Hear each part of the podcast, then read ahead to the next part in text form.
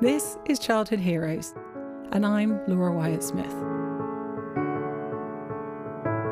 This podcast explores the big issues affecting modern childhood through conversations with inspiring subject experts. And we ask the question is childhood today better or worse than a generation ago?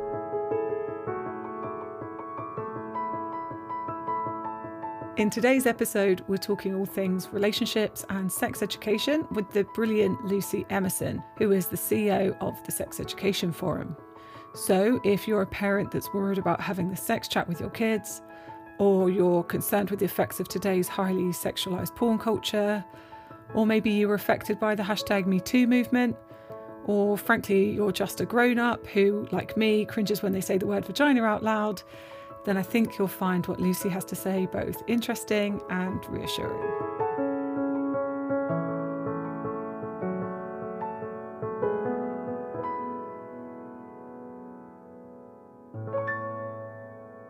Lucy, it's an absolute pleasure to have you on the Childhood Heroes podcast today. Thank you so much for giving us your time.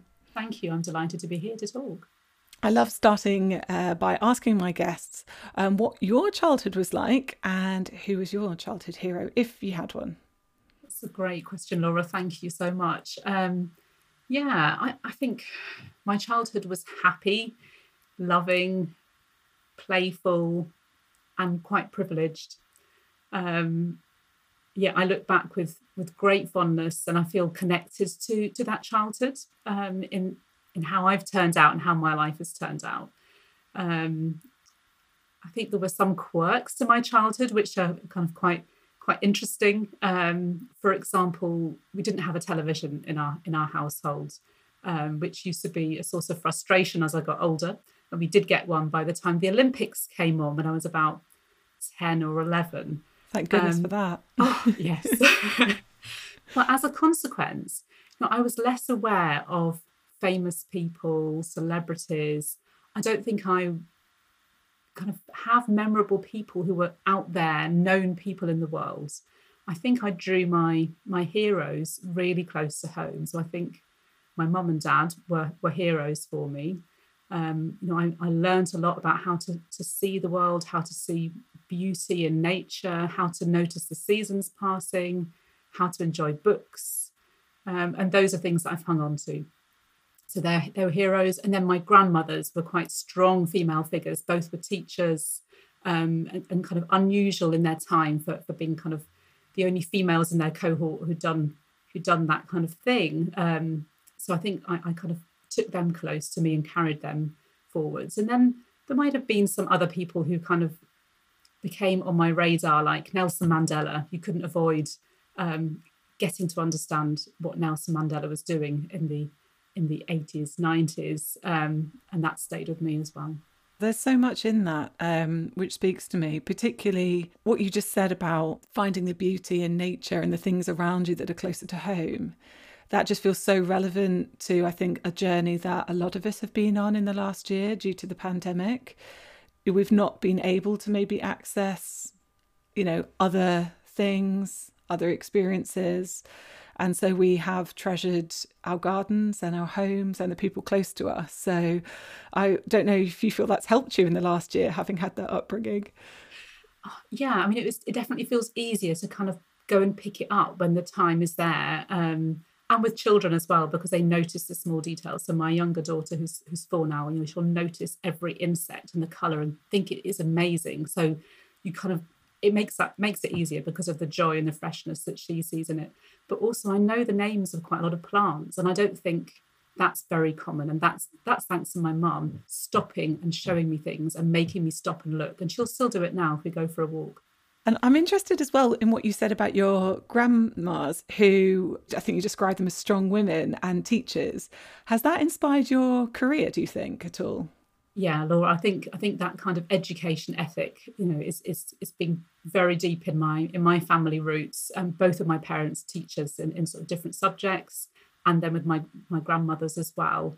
Um, and seeing education as a form of social justice um, i know one of my grandmothers um, she was sort of taking waifs and strays into her school. She ran her own school.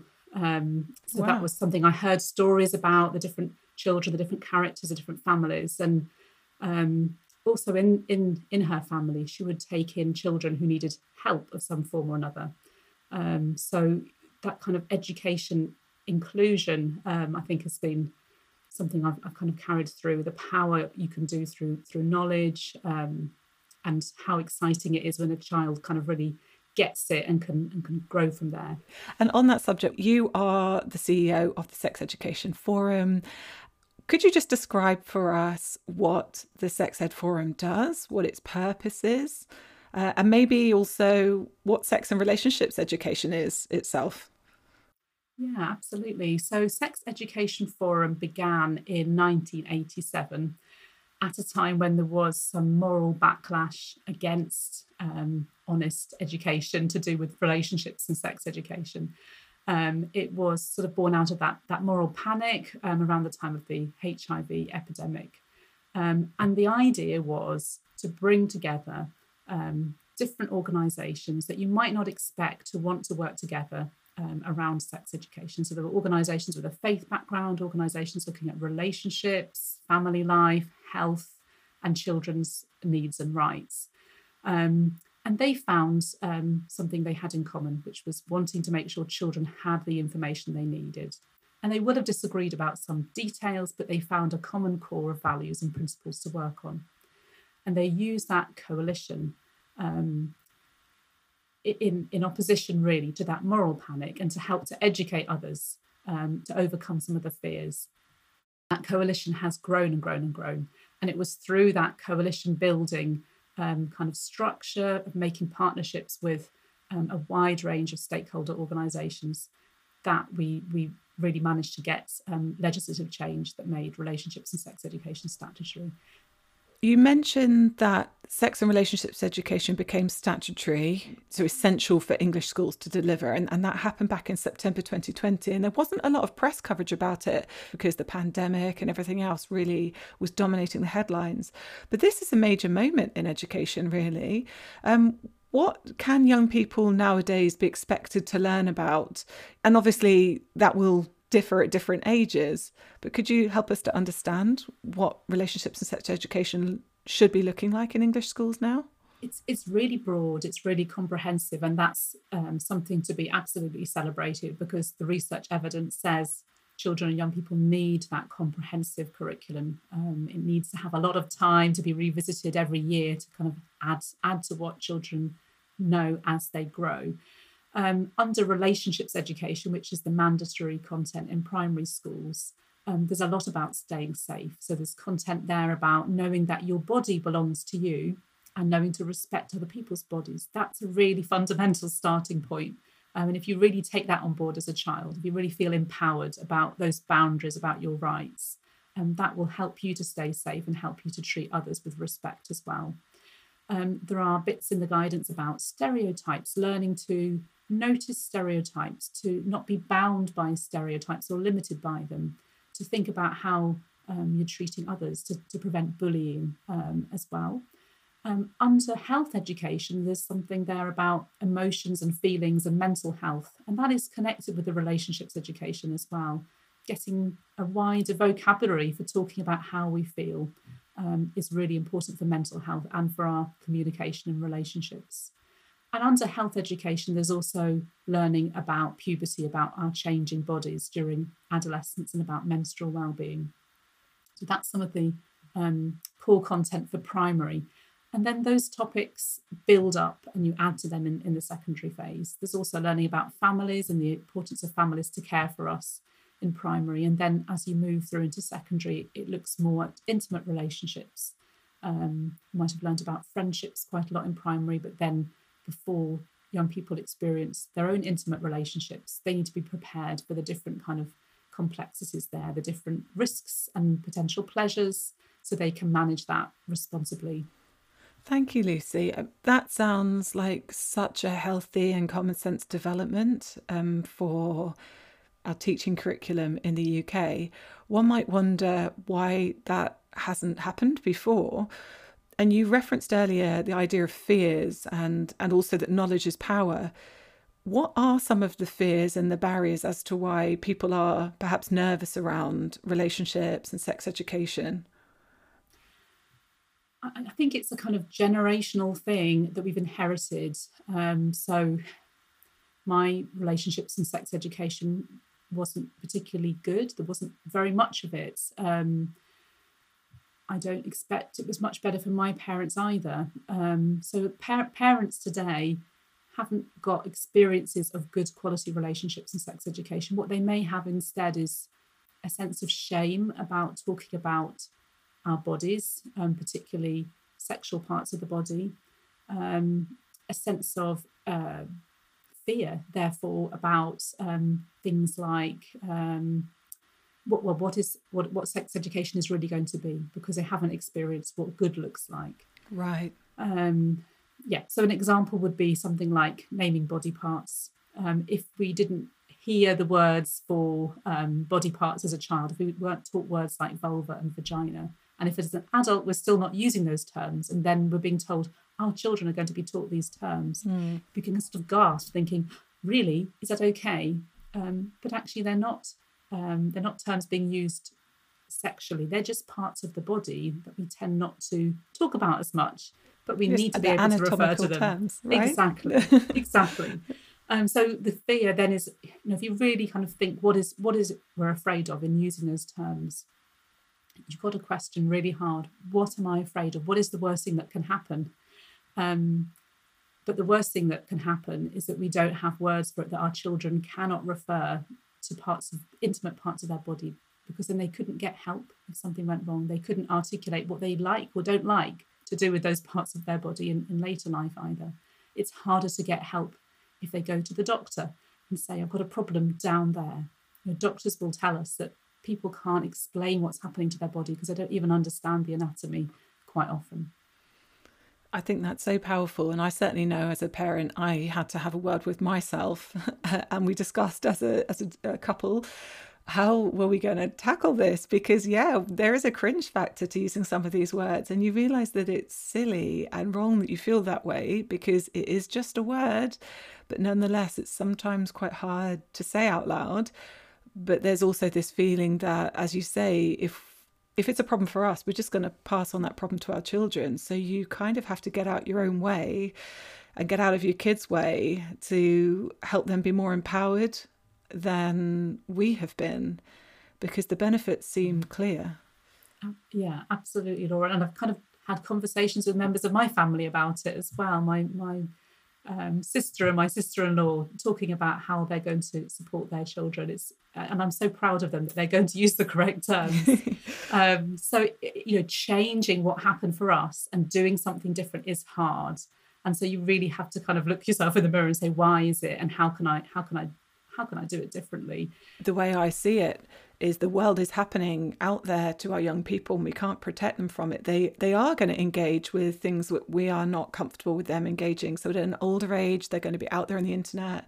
And as much as we want to protect them, you can even put parental controls on your phone and but you can't stop them from interacting with the internet and having conversations with other people which are unfiltered and unregulated. And so I guess what you're saying is sex and relationships education is one vital key, one vital component to arming our children with the tools, the language, and the knowledge needed to navigate their way through that. Would would that be fair to say? A hundred percent, yeah. Um, you know, I think that the kind of experience children can get of hearing their peers talk about this wide range of of, of issues and, and as well as the knowledge, it's kind of thinking about their views, their beliefs, their attitudes, um, hearing what their peers have to say, um, being able to challenge that sometimes, and letting children and young people change their minds, giving them that space and freedom to explore um, because they are still being molded, being formed. Um, but not leaving it too late because a lot of those values and views will be mm. quite entrenched by the time children leave primary school. A lot of things to do with gender um, and, and stereotypes will be quite formed by then. So the education has to be quite sophisticated from from young mm. enough to to make that difference. That's, I think you're so right in that. My four year old came home the other day and we were talking about the Euros are on right now. So it's, it's the men's Euros, I should add, not just the Euros. And my four year old, who's a girl, said to me, Mummy, a girl's allowed to play football. And I was, you know, shocked, but not entirely surprised because, you know, if we look at what we see on the TV when you primarily see football it's it's men playing it or you know you see images around you and and subconsciously all of that is going in. And so as a 4-year-old she's not entirely sure if she's allowed to play football. Now of course we do actually play football at home but she was looking on the TV and thinking you know these are professionals these are people that other people are watching and are here to support. Is that an option for me and you know I really thought wow this is happening so early and if we don't do something to proactively address and counteract some of these influences where there's sort of maybe um, you know missed opportunities with regards to representation on TV or film or or live sport or whatever it might be then yeah they are going to naturally take on these ideas and that's going to shape them. And I think that one of the answers is making sure children can be agents of change so they need to have those kind of critical tools, those those filters to see, notice what they're seeing, notice those patterns, and say, like, "Mummy, why why isn't it women playing? Or when are the women playing?" And then for us to be outraged and say, um, "It isn't fair. It isn't right. They're not there. They're not sharing the same space as the men." Um, let's have a look and see where we can find some women's football to, to, to, kind of counterbalance that. But also, what can we do about it? And what would you like to do about it? And there's there is so much opportunity in in RSE if it has sort of time and teachers are given support to make it a really flourishing subject to work with with children and say well what next then? You might feel cross about gender roles. You might feel cross about racism. You might feel cross about lgbt um, discrimination. What can we do about it? What can we do about it in our school? What can we do about it in our communities um, and and let them take action. And don't be afraid that it might be challenging to us as institutions as communities. Um, but if we can't start to share that power then we're not really practicing the key messages in relationships and sex education which are about fairness and equality. I'm really interested in asking you about the hashtag metoo movement because i know that sex and relationships education is here and is coming and is getting better in schools. But is it going far enough? Because hashtag Me Too is really about empowerment of women, about consent, and this idea of e- equality of, of power. How can sex and relationships education help with that idea around power and consent? Does the current legislation cover that? Does it need to go further? What's what's your view? Yeah, I mean, the, the the relationships and sex education kind of forces us to think it through, to almost theorize what is it we are trying to teach? Can we focus what the learning objectives are, what the message is that we want our children to take away from that lesson? There is scope in relationships and sex education um, to do a lot, but um, it does it does have to be quite brave about the consequences of uh, saying we're looking for equality here. Um, it does have to give children that scope to be actively the agents of change um, as well. And it does have to reach parents and carers as well and, and kind of ask them to get involved in educating their children as well, in reflecting on, on the messages that are coming from home. Um, that will amplify what schools can do. Otherwise, it's a big it's a big responsibility for schools um, to sort of be responsible for changing the nature of patriarchy in society through really effective relationships and sex education. And that you can get the ball rolling, um, but everyone's got to get involved. Lucy, I, would love to find out more about your view on on periods and how we talk about menstruation, because my experience of being taught around that was that it was almost something, not almost, it was something to be embarrassed about. It was something you could only talk about with close friends. Boys were not educated on this subject at all when I was at school that I'm aware of. And, you know, it was something that us girls had to kind of suffer through in silence. And I think it's probably taken me until my 30s, post having children, to understand the cycle of my body much better. um, hormones and the power of them in your body, despite, like many children my age, being put on a contraceptive pill from my teen years, which we just sort of stayed on unquestioning for the fear of pregnancy. I'd love to know more around how are periods taught in schools nowadays, and are we making any progress in that idea of sort of shame and secrecy around the female body? I think we are making progress. It is there in the health education curriculum, which is mandatory, no opt out of that in primary or, or secondary. So there's menstrual well-being, which in itself is an interesting and helpful term.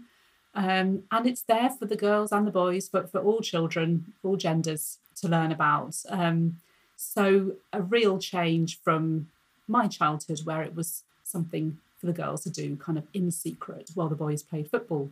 Um, and why not start teaching about periods quite a bit younger? It could be um, it could be in year three that they're first mentioned, and then add to that information, rather than leaving it right to the end of primary school, which has been typical. So I'm hearing a lot of primary schools now reviewing, talking to parents who often expect it to be taught earlier.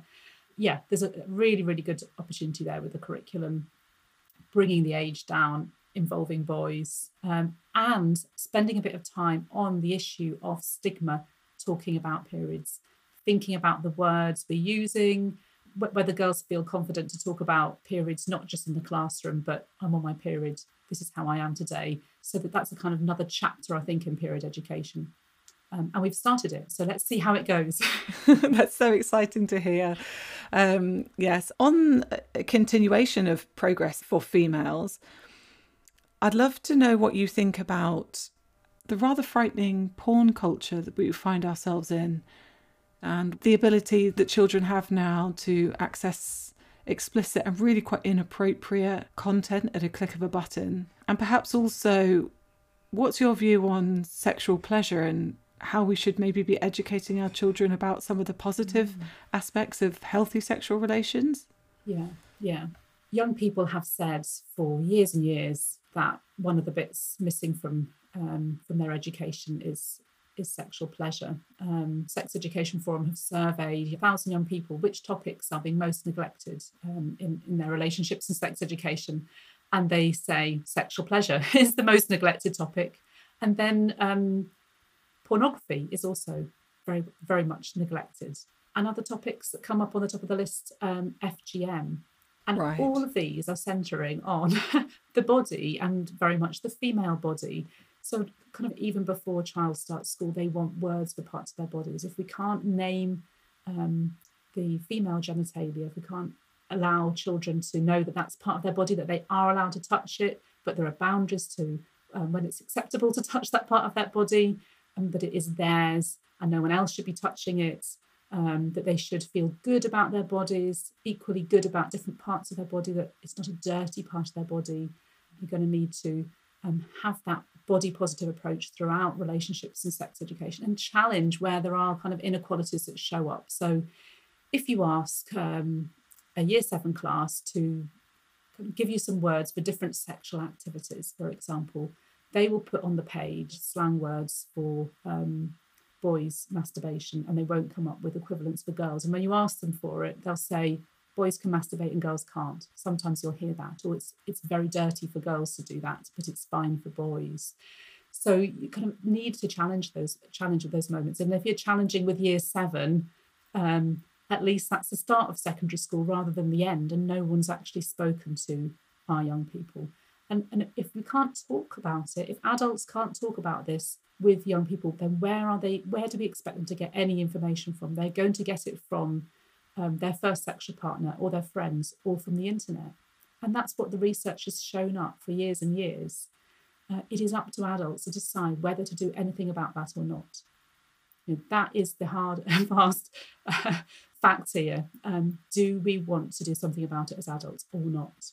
Getting our, our young people to talk to us about it. Um, you don't have to have all the answers um, but having some more open conversations. Otherwise, we won't know what each other thinks.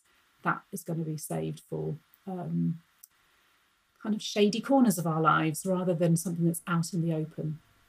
I think there's something so powerful in what you're saying about young people are going to get this information from somewhere. They have questions, they will get answers.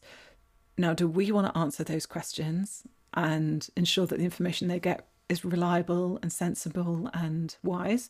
Or would we like them to go onto the internet and ask anyone and everyone um, in an unregulated sort of fashion? And I think there's a second part to what you say, which is really important, which is well, if we can't talk to them about this, when they have a question or a concern or something challenging happens in their life, do we want them to know that they can come and talk to us about this? Or do we want them to go back out there and get their information from other, could be great sources, but in all probability, some of the sources will be more questionable. So it's about ensuring that our children and young people can come to us knowing that this isn't taboo and that it's part of human nature and it's nothing to be worried about. Mm. So, Lucy, we've had a fascinating conversation about some of the ups and downs of how our changing relationship with our bodies and uh, with each other. I am really curious to know do you think, based on relationships and sex education alone, that childhood is better today than it was a generation ago or worse?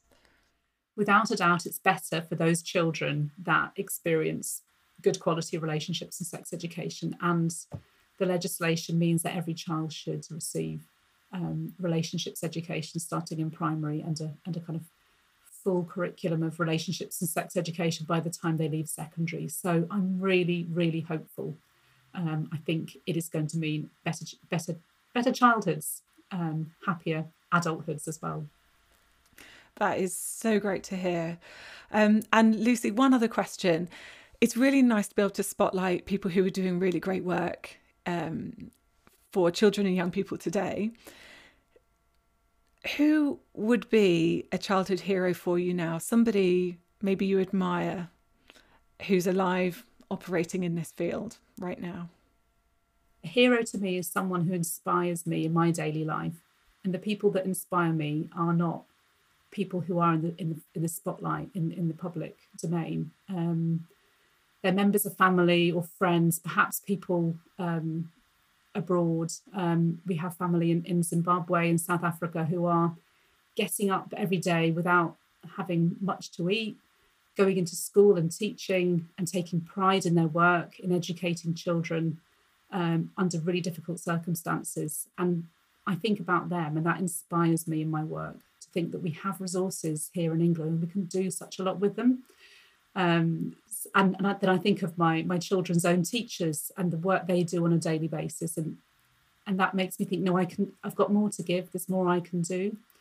Um, and then if I was to pick somebody who is more of a, a household name, I'm I'm really excited that we're looking again at history, that we're looking um, at, at, our racism um, that we've we've um, we've got to deal with today, um, and and historians like David Olusoga, mm. I think, are going to help us take um, a new a new step forward on this, and I, I think children will find that accessible and will help us to do things differently again. Um, and that's that's relevant to relationships and sex education as well. It's not a separate thing altogether.